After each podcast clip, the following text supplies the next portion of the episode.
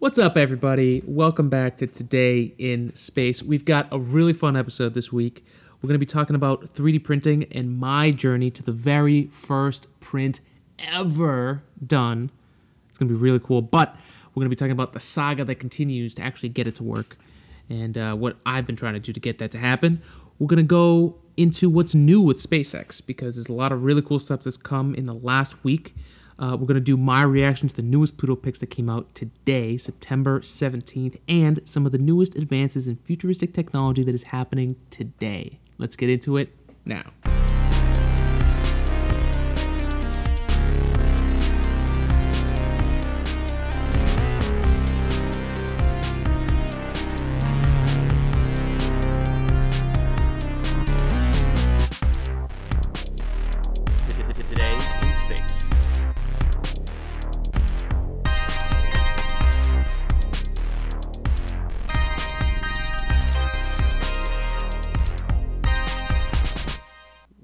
Welcome to Today in Space.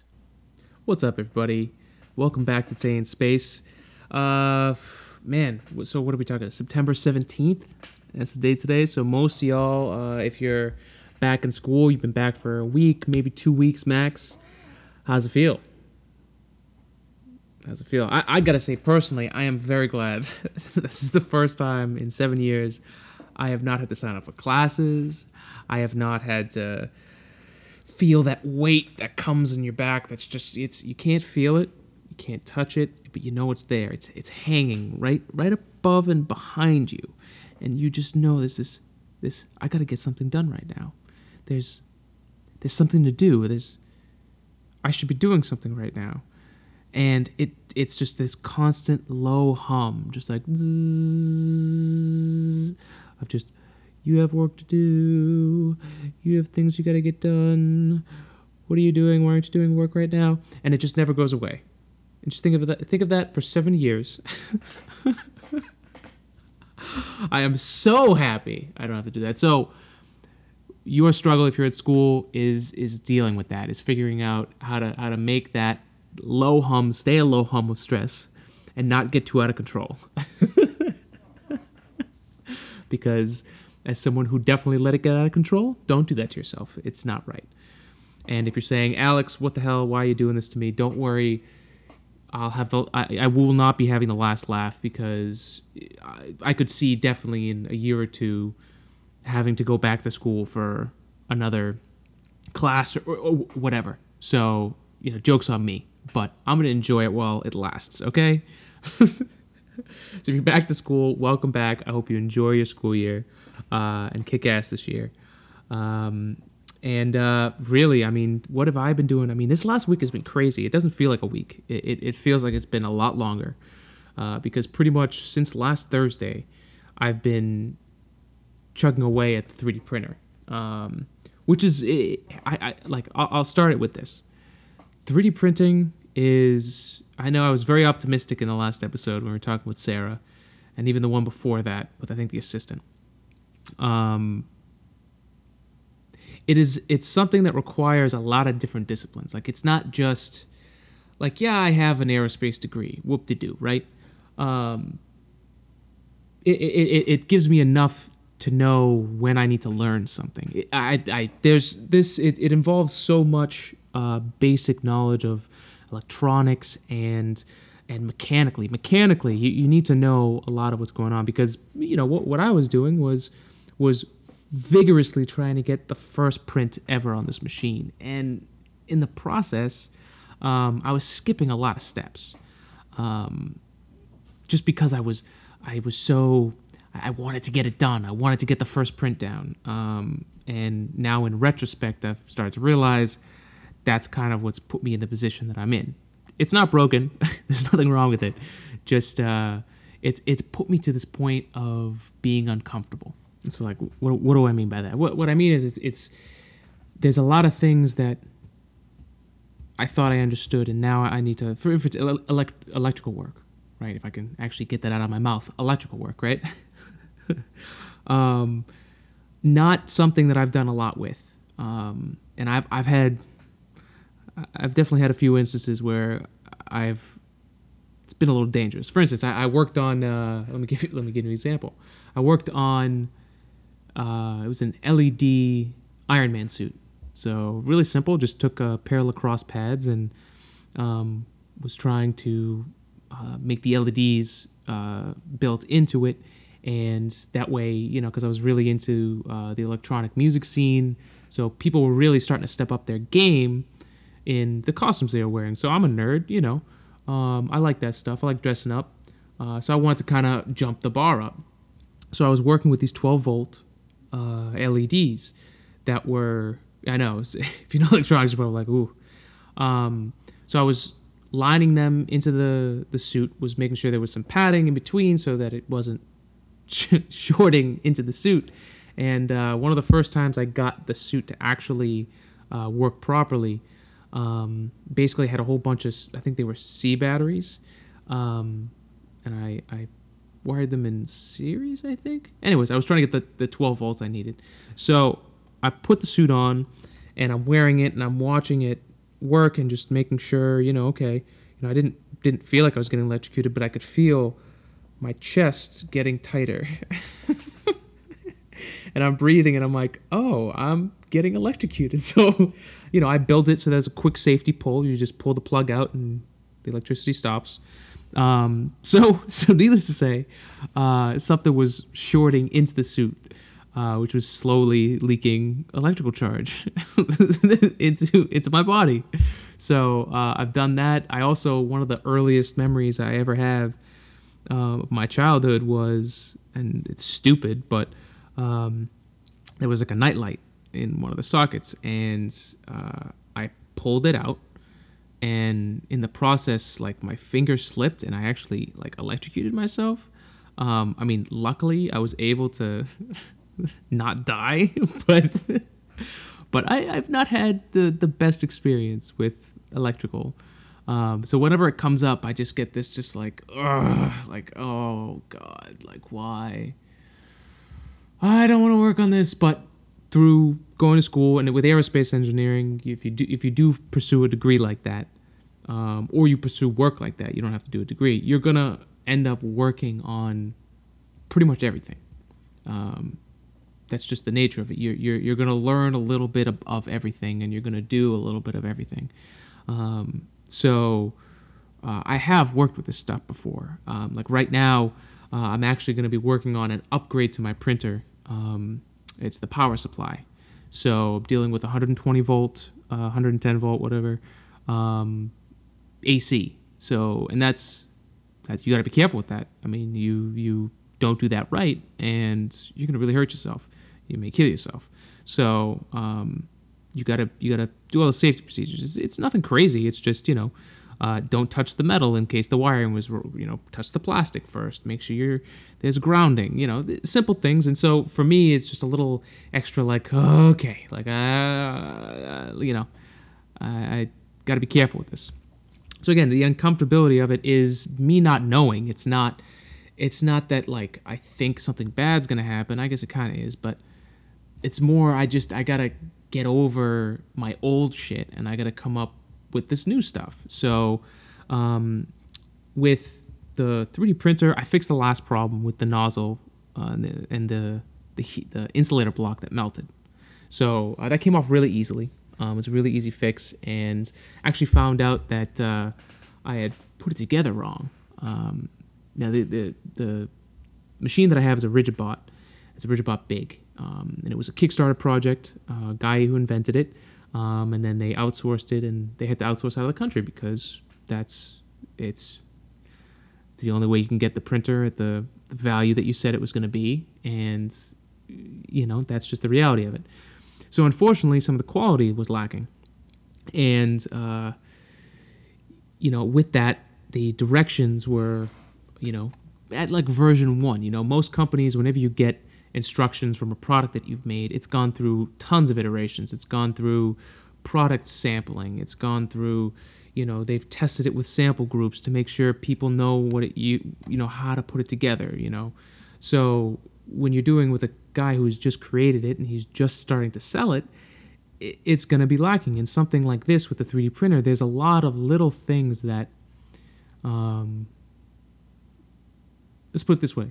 You, you can't just assume that everybody's going to know the same thing. Like probably a lot of what it seems is a great community online.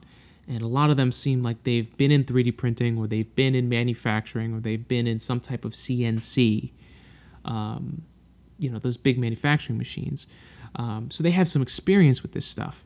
Um, I have a little bit. I, have worked in manufacturing. Um, I've run a semi-automatic injection molding machine, but that's just about it. I, I haven't done full repairs on it. I've done barrel changes and and things that aren't electrical.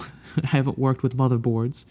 Um, so for me, some of the stuff, the way it's written, I'm kind of like I don't really know what you're talking about here. And with the instructions, they were, you know, um, they they left a lot of stuff out. So you kind of had to think outside of the box. And at the time, I was still working a full time job and doing this and trying to put the 3D printer together when I had free time between homework and this. So, um, needless to say, you could definitely tell that there was a lot of late nights putting this thing together. Um, but uh, it's been a challenge, man, and I, I, I love I love getting back into this engineering stuff. It, it's it's so fascinating and it's challenging. Like I haven't been challenged like this in a while, um, and I can really say I, I, I feel better for it. Um, I feel more confident if that makes more sense. I don't. It may seem a little strange to some people, but um,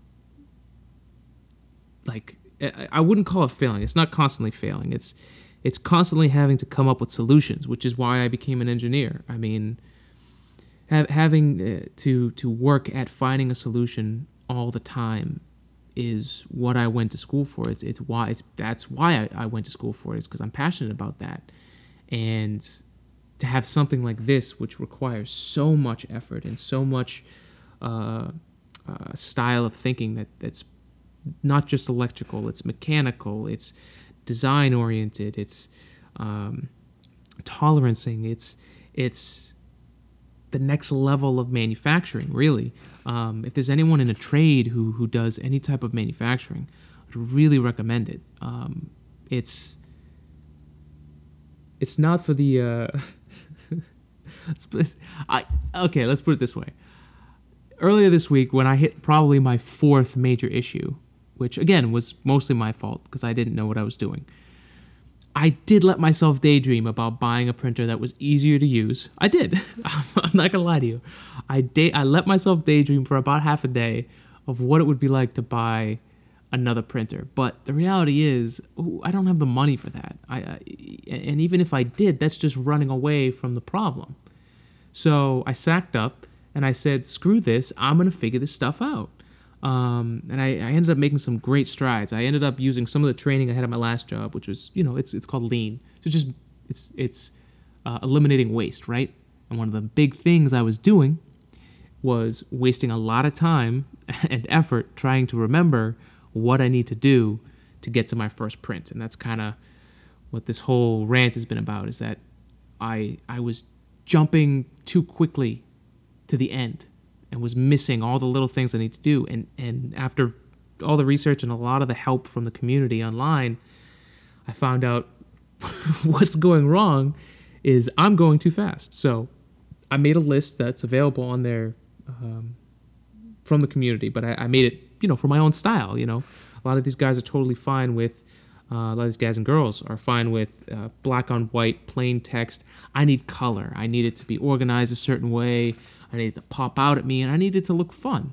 Um, that's just uh, for me. You know, it's nothing wrong with that. It's just, hey, I, I got to do it for myself. So uh, I'll show the picture of that on, on this week's episode. Uh, and it's just simple things. It's just making it easier so you don't have you don't make the same mistake again. You know, I know a lot of people in my generation they they don't want to make mistakes, but mistakes that's the only way or they're afraid of making mistakes. It's the only way you're gonna learn. Um, and everybody, this, this is something I'm still learning, and I get told this a lot. So I'll just share it with you guys. Everyone expects you to make mistakes in the beginning, but the key is to stop making those mistakes. Because after a while, if you keep making mistakes, then there's an issue. So in the beginning, like with this 3D printing thing, it's okay that I'm making these mistakes, but I need to get to the point where I stop making. So that was my first step this week was was pinpointing what I was doing wrong and and fix that problem. So I've got that up. I'll be making changes if I if I see that it needs a little tweaking or whatever, but um, it's it's been really cool. It's been a lot of fun, and I love doing this stuff. I would do this every day. It's awesome. Uh, I, I'm definitely I have less sleep, but I like it. I like it. So uh, that's it for that rant. About 16 minutes. It's not bad. Um, uh, and uh, let's get into the next thing with uh, what's new with SpaceX. So, first of all, let's talk about the newest videos that came out from SpaceX. Uh, the first one called uh, the Crew Dragon Interior. And this video goes over what it looks like on the inside of the Crew Dragon. Now, the Crew Dragon is the the next version. We've seen the the, the regular Dragon uh, that's been bringing supplies back and forth from the ISS, uh, valuable scientific payloads, uh, and it's been doing it very very well. Obviously, they had their hiccup earlier in the year, but if you look at the overall trend and their success rate, it's just a blip on the radar, right? So the next version, the Crew Dragon, which will be taking actual human beings into space and up to the ISS, they released the first video of what it looks like on the inside. I just gotta say, this looks like a supercar commercial mixed with what I would just want space travel to be. I mean, it, it just it has everything to it. it. It's it's so sleek inside. I love the the whole inside is basically just white and black. Um, you see carbon fiber everywhere, and the display is so simple. I mean, if you compare it to the inside of the Soyuz, I mean, uh, if you've seen the movie Gravity, you've seen the inside of the Soyuz. Um, the inside of the shuttle, if you've seen pictures of that, there's buttons everywhere, and this just looks so, so simple. Um, and dare I say it, sexy. Uh, I mean, let's just let's let's say what it is. I mean, as an engineer, this is this is freaking awesome. This thing looks amazing inside. You definitely got to check it out. I mean, it's literally a minute and two seconds. If you guys, and it only lasts like 55 seconds. So if you guys don't have time to watch that, I don't know. I think it's fantastic. And the other one is an actual, like a, an animation of the Crew Dragon in orbit.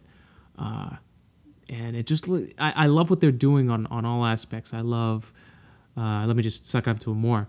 Um, I, I love that they're not only succeeding on the things they're doing in real life, their production and, and how they're portraying their product and marketing. I guess that's the word I'm looking for. Their marketing is right up there. Uh, I mean, I, I understand. I, I know where they're going with this. Uh, I, I don't understand completely, but I like it. I really, really like it. And if this is what space is going to look like in the future, awesome. I'm there, guys. I'm with you. So keep keep doing all that hard work, SpaceX. You guys you guys are killing it. Um, and uh, also, uh, Elon Musk uh, tweeted a, uh, that they it's a it's a new mission that's uh, that's in the it's the initial stages. So it's not an actually accepted mission, but it's a it's a concept mission. So the idea is uh, there's a project called the Red Dragon Project, where they've chosen the um, the dragon, the robotic dragon capsule, the cargo capsule that we've seen. Um, and they want to use it to return samples that the Mars 2020 rover will collect. And it wants us to send that so that we can then return uh, those samples back to Earth. And the reason they chose it is because the Dragon capsule, along with the soon to be launched Falcon Heavy rocket, um, it's going to reduce the, the, the price of this by by so much that it's actually feasible. You know, and that, that's part of the the reason SpaceX exists is is to help reduce the price so that we can get these missions up and running because that's one of the largest, if probably the biggest reason a lot of these missions don't happen you know, is is funding. I mean, we've talked about this before. Um, we can't just give money to NASA because it's a government agency. So the funding it's appropriated is the thing that is the driving factor. And just like any business or anyone who has a budget, things need to get slid around. And, you know, when NASA receives so much, again, this is me on the outside, no affiliation here, but you got to think when they're trying to figure out how the budget works and they've got this amount of money, we'll just say, I don't even know the numbers, we'll just say $10 million, and each individual subset is going to get their own part of that budget. So if, you know, if they're proposing missions and they're way too much money, they're not going to get it. So having a, anything that is that has a flight record that it works and these contractors like SpaceX, like Boeing, like Blue Origins coming up here, um, these companies are essential for this because they're going to help drive the cost lower so that budgets can be used better, missions can be done cheaper so that they can happen.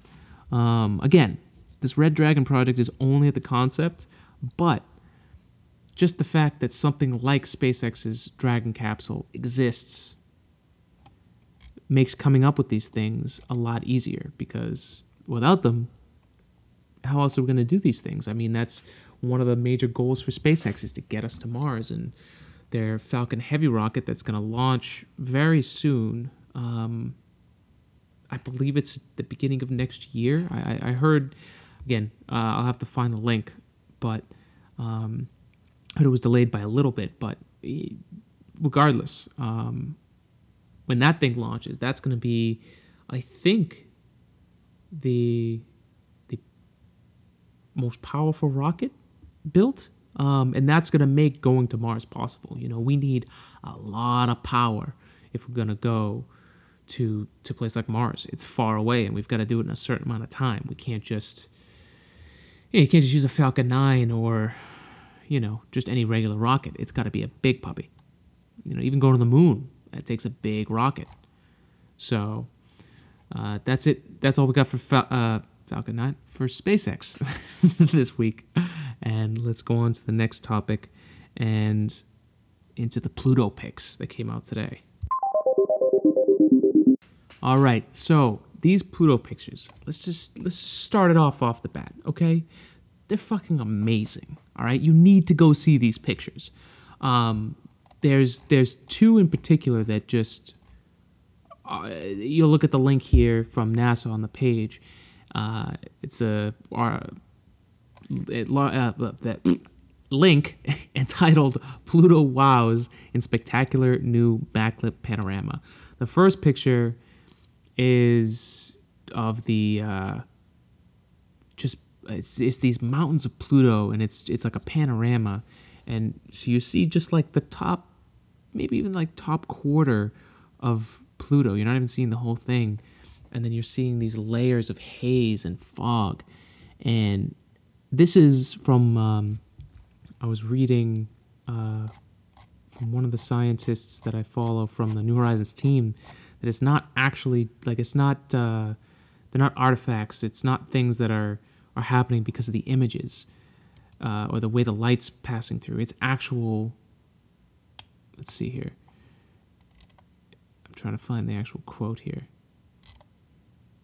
Yeah, so this actual visible haze layers. And in the picture, it's seen by the MVIC instrument. Uh, and this is uh, from Kimberly Ennico Smith that we had the interview with during the, the Pluto series when, when uh, I had the pleasure of going down for the NASA social. It's it's just mind blowing. And then you see all the detail that's going on down below. And then you see this other image. Um, this is uh, it's a view of Pluto's crescent, uh, and it was taken with the Ralph uh, and MVIC instrument. And it's crazy because it, it's so close. So you see not only the rings, but you're seeing really close up and you're seeing these mountains and this this might be my favorite picture you're seeing these mountains and these jagged rocks that are just poking out, and then you see these smooth areas where, and there's one that actually looks like it's the frozen nitrogen lake is it's melted and, and come into the shore and it's it, it just it's crazy. Like I, there's so much going on here and let me just let me just quote let me just quote what uh, one of the members said here on the on the team. So uh, Alan Stern said that this image really makes you feel you're there at Pluto, surveying the landscape for yourself. You know, but the image is also a scientific bonanza, revealing new details about Pluto's atmosphere, mountains, and glaciers and plains. And it is, it's it, like, if you're a fan of thinking like I am, and deep thought and just kind of dreaming, I mean, you'll love this picture. I mean, I don't know how you couldn't. They they will not disappoint. Um, it's more than than anyone would ever dream Pluto would have. I mean, you you can't. I, I really don't think you can dream this kind of stuff up. Um, you know, I, we jokingly said it in the song "Pluto the Misunderstood," but you know, we we we talk about how oh you know, Pluto's a planet. Why'd you change it to dwarf planet? Blah blah blah all that stuff aside, man, everything we're learning about Pluto, we had, we had no idea what Pluto is. It is Pluto the misunderstood. And it's way more than a planet, it's way more than just a dwarf planet. It's Pluto. I mean, that's that's that's all there is to say about it. It's it's it's more than that. So stop limiting it by trying to put a definition on it. And then further down in the article, uh, a really cool thing that's happening that they're noticing, which shout out, Sarah, shout out. Uh, you may have actually got it right. And what I'm talking about is the last episode, uh, Sarah was talking about the picture because I was doing a live view. Was, there was new pictures that came out between uh, for last week's episode. So I had a chance to have her first view of it. And she was saying that one of the areas, it looks like what happens when water runs through and erodes the surface. And one of the pictures they're showing is that it looks like the frozen nitrogen is having some type of glacier slide. So I'll, I'll go to the quote here so it makes a little more sense someone who actually knows what they're talking about. Uh, uh, we do not, we did not expect to find hints of a nitrogen-based glacial cycle on Pluto operating in the frigid conditions of the outer solar system," said Alan Howard, a member of the mission's geology, geophysics, and imaging team from the University of Virginia, Charlottesville. Driven by dim sunlight, this would be directly comparable to the hydrological cycle that feeds ice caps on Earth where water is evaporated from the oceans, falls as snow, and returns to the seas through glacial flow. What did, did he know he's a poet? Um, he's rhyming there. Uh, and then a- a- Alan Stern added that Pluto is surprisingly Earth like in this regard. And once again, no one predicted it. So, uh, Sarah, you might have been onto something there. Um, you know, it's it's crazy that on the edges, as far away as Pluto is, that three billion miles, right? Um, it's actually the nitrogen, frozen nitrogen, is actually melting, and you're actually seeing nitrogen glaciers move around. We're seeing evidence of that on the surface, and uh, one of the pictures in this link shows it it's just crazy that stuff like with that little sunlight. I mean, we if you've ever looked into solar panels, you know, you need to have the right angle and it's a little bit different, but you have the right angle and you've got to have the right amount of sunlight to gain any type of energy from it, right? Granted, a lot of that is the solar cell, but regardless. Um, and to think that this far out, that you know Pluto is having these these melting seasons basically, where the nitrogen is actually going through the whole cycle like rain does here. and water, it's crazy, and it, it's it's amazing to see, and uh, just these pictures are just fascinating. And if you have time, take the time and really just soak these in because this is only the beginning of, what's to come. And I, I love the way that the New Horizons team and NASA has has planned this out to release these images in the way they have. Um, I think this storage bank idea of loading them up and then doing downlink sessions, it was was executed properly, and I think they did a very good job. Um, and it, again, it's only started. So congratulations, New Horizons team. You guys are blowing us away every step of the way. Um, and I'm really proud to have met some of you. Um, really, really, congratulations, and keep up the good work. Uh, I hope you guys had a great break and uh, get back to work because there's a lot of really cool science out there and we love learning about it. So thank you. Okay, so now for the futuristic tech that I promised earlier in the episode.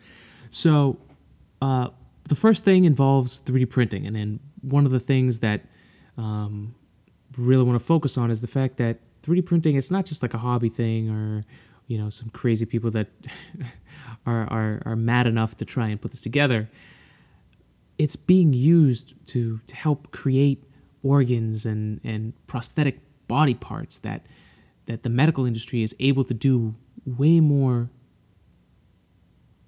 way more than they've ever been able to do before. And it's one of the most exciting things that's happening with 3D printing. Um, and one of the stories you probably heard online, uh, if you're paying attention, is the fact that uh, a man who who had uh, chest wall sarcoma, and apparently that's a it's a cancerous tumor that grows ar- uh, around the chest wall. Uh, he had to have part of his skeleton uh, removed. Basically, I think it was the uh, the sternum, the sternum and a part of the rib cage, and what they did was they 3D printed a titanium sternum and rib cage, and they they put it inside the man's chest. I mean, it's crazy, but they were it, by doing it that way. The idea was, you know, with with a lot of cancerous tumors, if you can get the whole thing out, you can prevent it from spreading. You know, so with this uh, this uh, chest wall sarcoma, they were able to completely remove the tumor, and they put in this 3D printed titanium sternum and chest piece, right? So what it looks like basically, uh, the link will be there, but uh, it's a company CSIRO and Anatomics, and they uh, they work directly with the surgeons so that they took um, CT scans, I believe it was, of the chest, so that they could completely make a custom piece for this man's rib cage because. Uh, in the video at the bottom, the you know the woman who's the CSIRO uh, uh, spokesperson, I guess, um, she was saying something that I, I, definitely think is true that every body is different. So, you know, it wasn't like they just have one of these available, you know, no, it's, it's made specifically for the patient. And basically, um, the idea was they, so they took the chest piece out that had the cancer and they, they input the titanium piece, right? And what they did was make these little, almost like finger gloves, like little. Um, actually, have you ever used the Chinese finger traps? You know, uh, something like that. Basically, that's what they're they're doing with these these rib cages. They're taking the bone, they're sliding it in, and then they're putting uh, a screw through to hold it in. And it's just it's fascinating because titanium's been used for a few of the the body uh, implants, and I mean, number one, mag- magnetically, you're not going to have any issues um, and it's it's doesn't reject inside the body. Like if you use steel or any kind of iron, a ferrule, a ferrite, um, ferrule, a ferrite thing where it would rust. That's obviously not good. You don't want something rusting inside your body.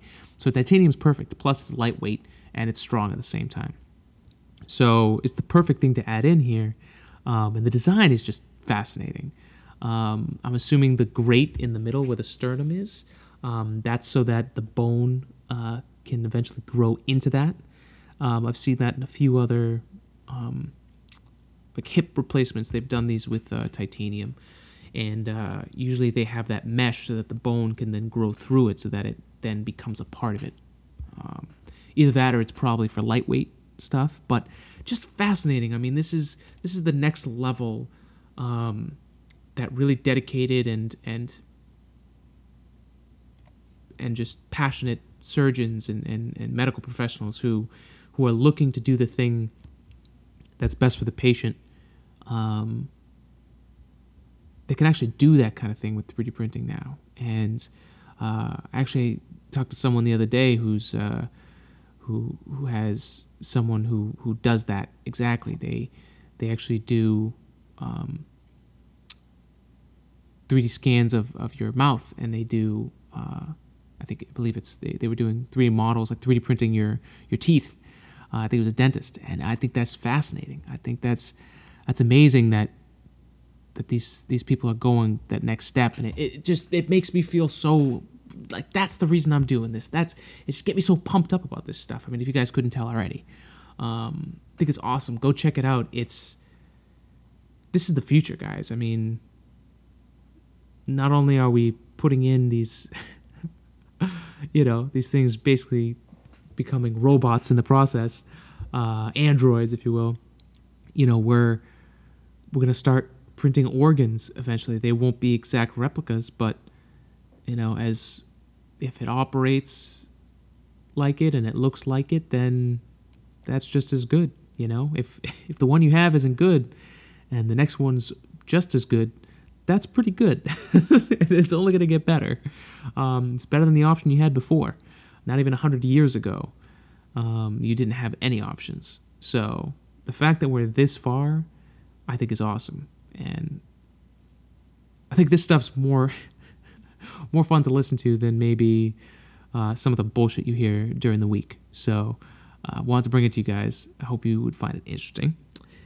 And the next thing was really cool. Um, something that DARPA uh, was working on. And uh, there was a man, a 28 year old man, who was paralyzed and received a prosthetic arm. Okay? And the whole idea was that the prosthetic arm would give him the sensation of touch.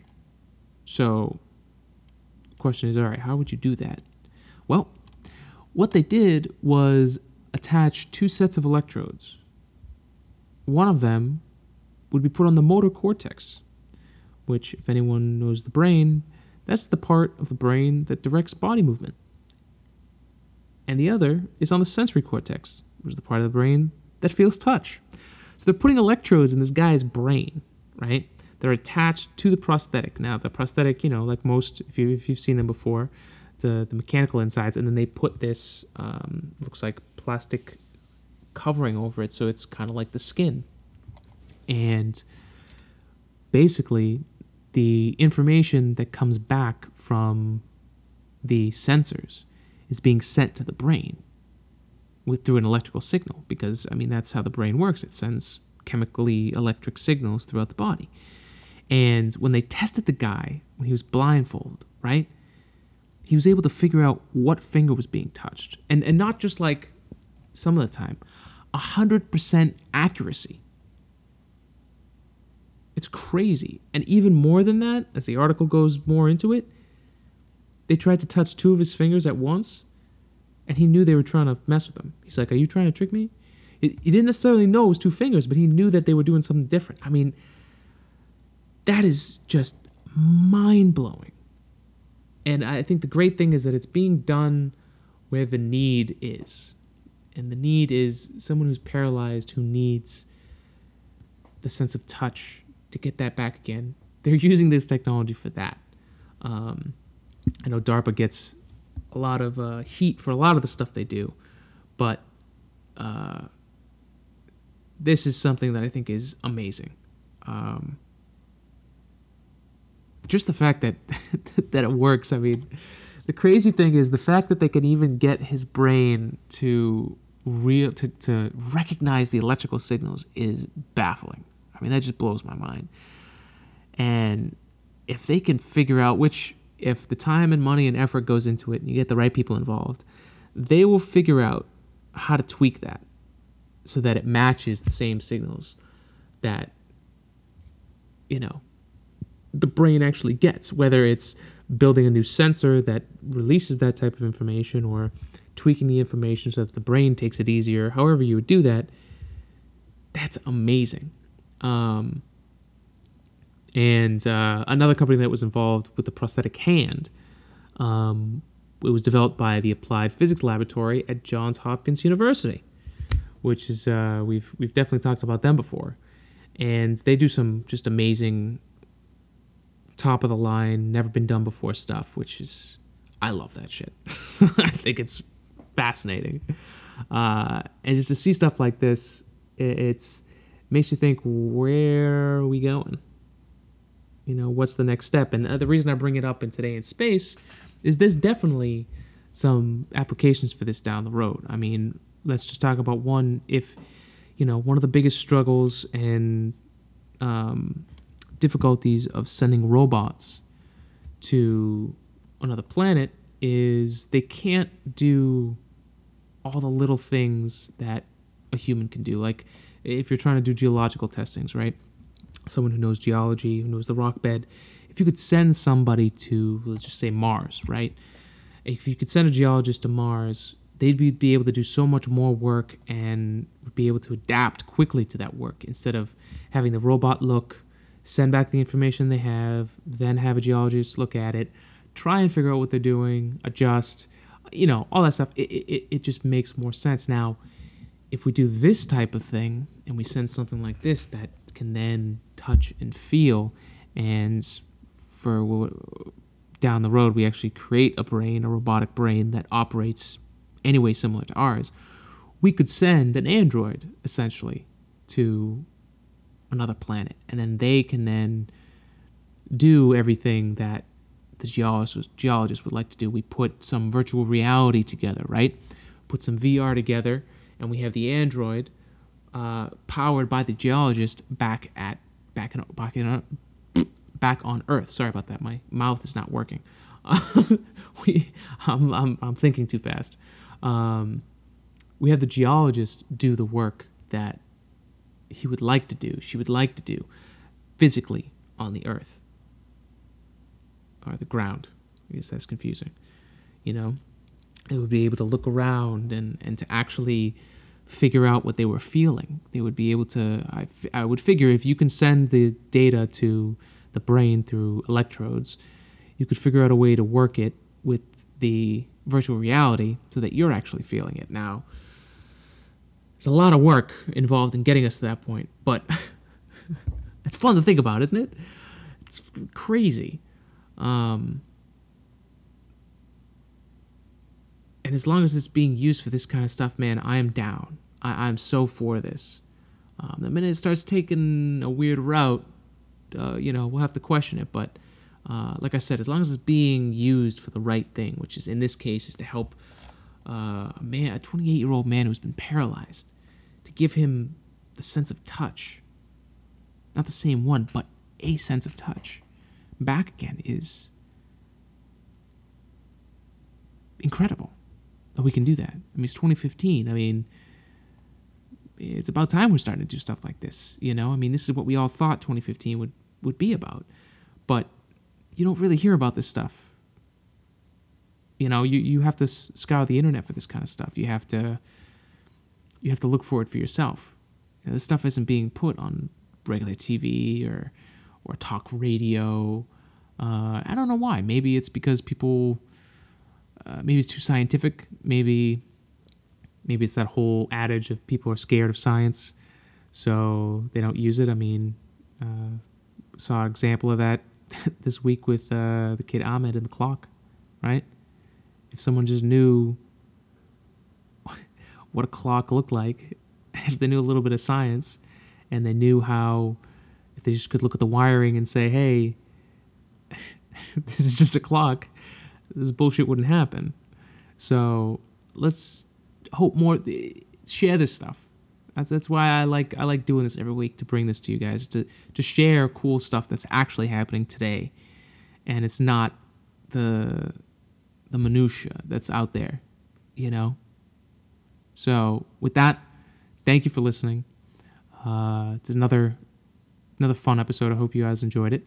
Um, got a lot of cool stuff coming up in the future here. Uh, little housekeeping first. Uh, remember, if you haven't already, go to todayinspace.net, the main hub, the website of this wonderful podcast, and uh, check it out. We're doing a lot of cool stuff. Uh, I've updated a lot of the stuff here. Um, I've made it a lot easier for you guys to share. There's a, um, a linking station at the bottom. So if you like something on the page, um, you can easily share that page. It's all set up for you. Um, we've also got all the lightning rounds and pictures and and artwork uh, from from both me and some friends. Uh, it's great stuff. Really take a look at it, and then of course, make sure to use the search function if there's something you think uh, is something in space or any kind of topic. Uh, easily searchable on the website. Um, you can check us out on Facebook, uh, Today in Space Podcast, and you can check us out, check me out on Twitter at El Greco. That's E L G R 3 C O. And uh, I post every day during the week on the Facebook page uh, around lunchtime, and uh, the Twitter page whenever I'm on, usually at least once a day. Um, so keep trucking forward, everybody. Keep doing what you're doing, do what you love, and don't settle for anything else. Don't do it. It's not worth it. You'll only hate yourself for it. so have a great week. Enjoy yourselves, and we'll be back next week, Thursday, 8 p.m., for another fantastic episode of Today in Space. Spread science, spread the love. Enjoy yourselves this week, everybody.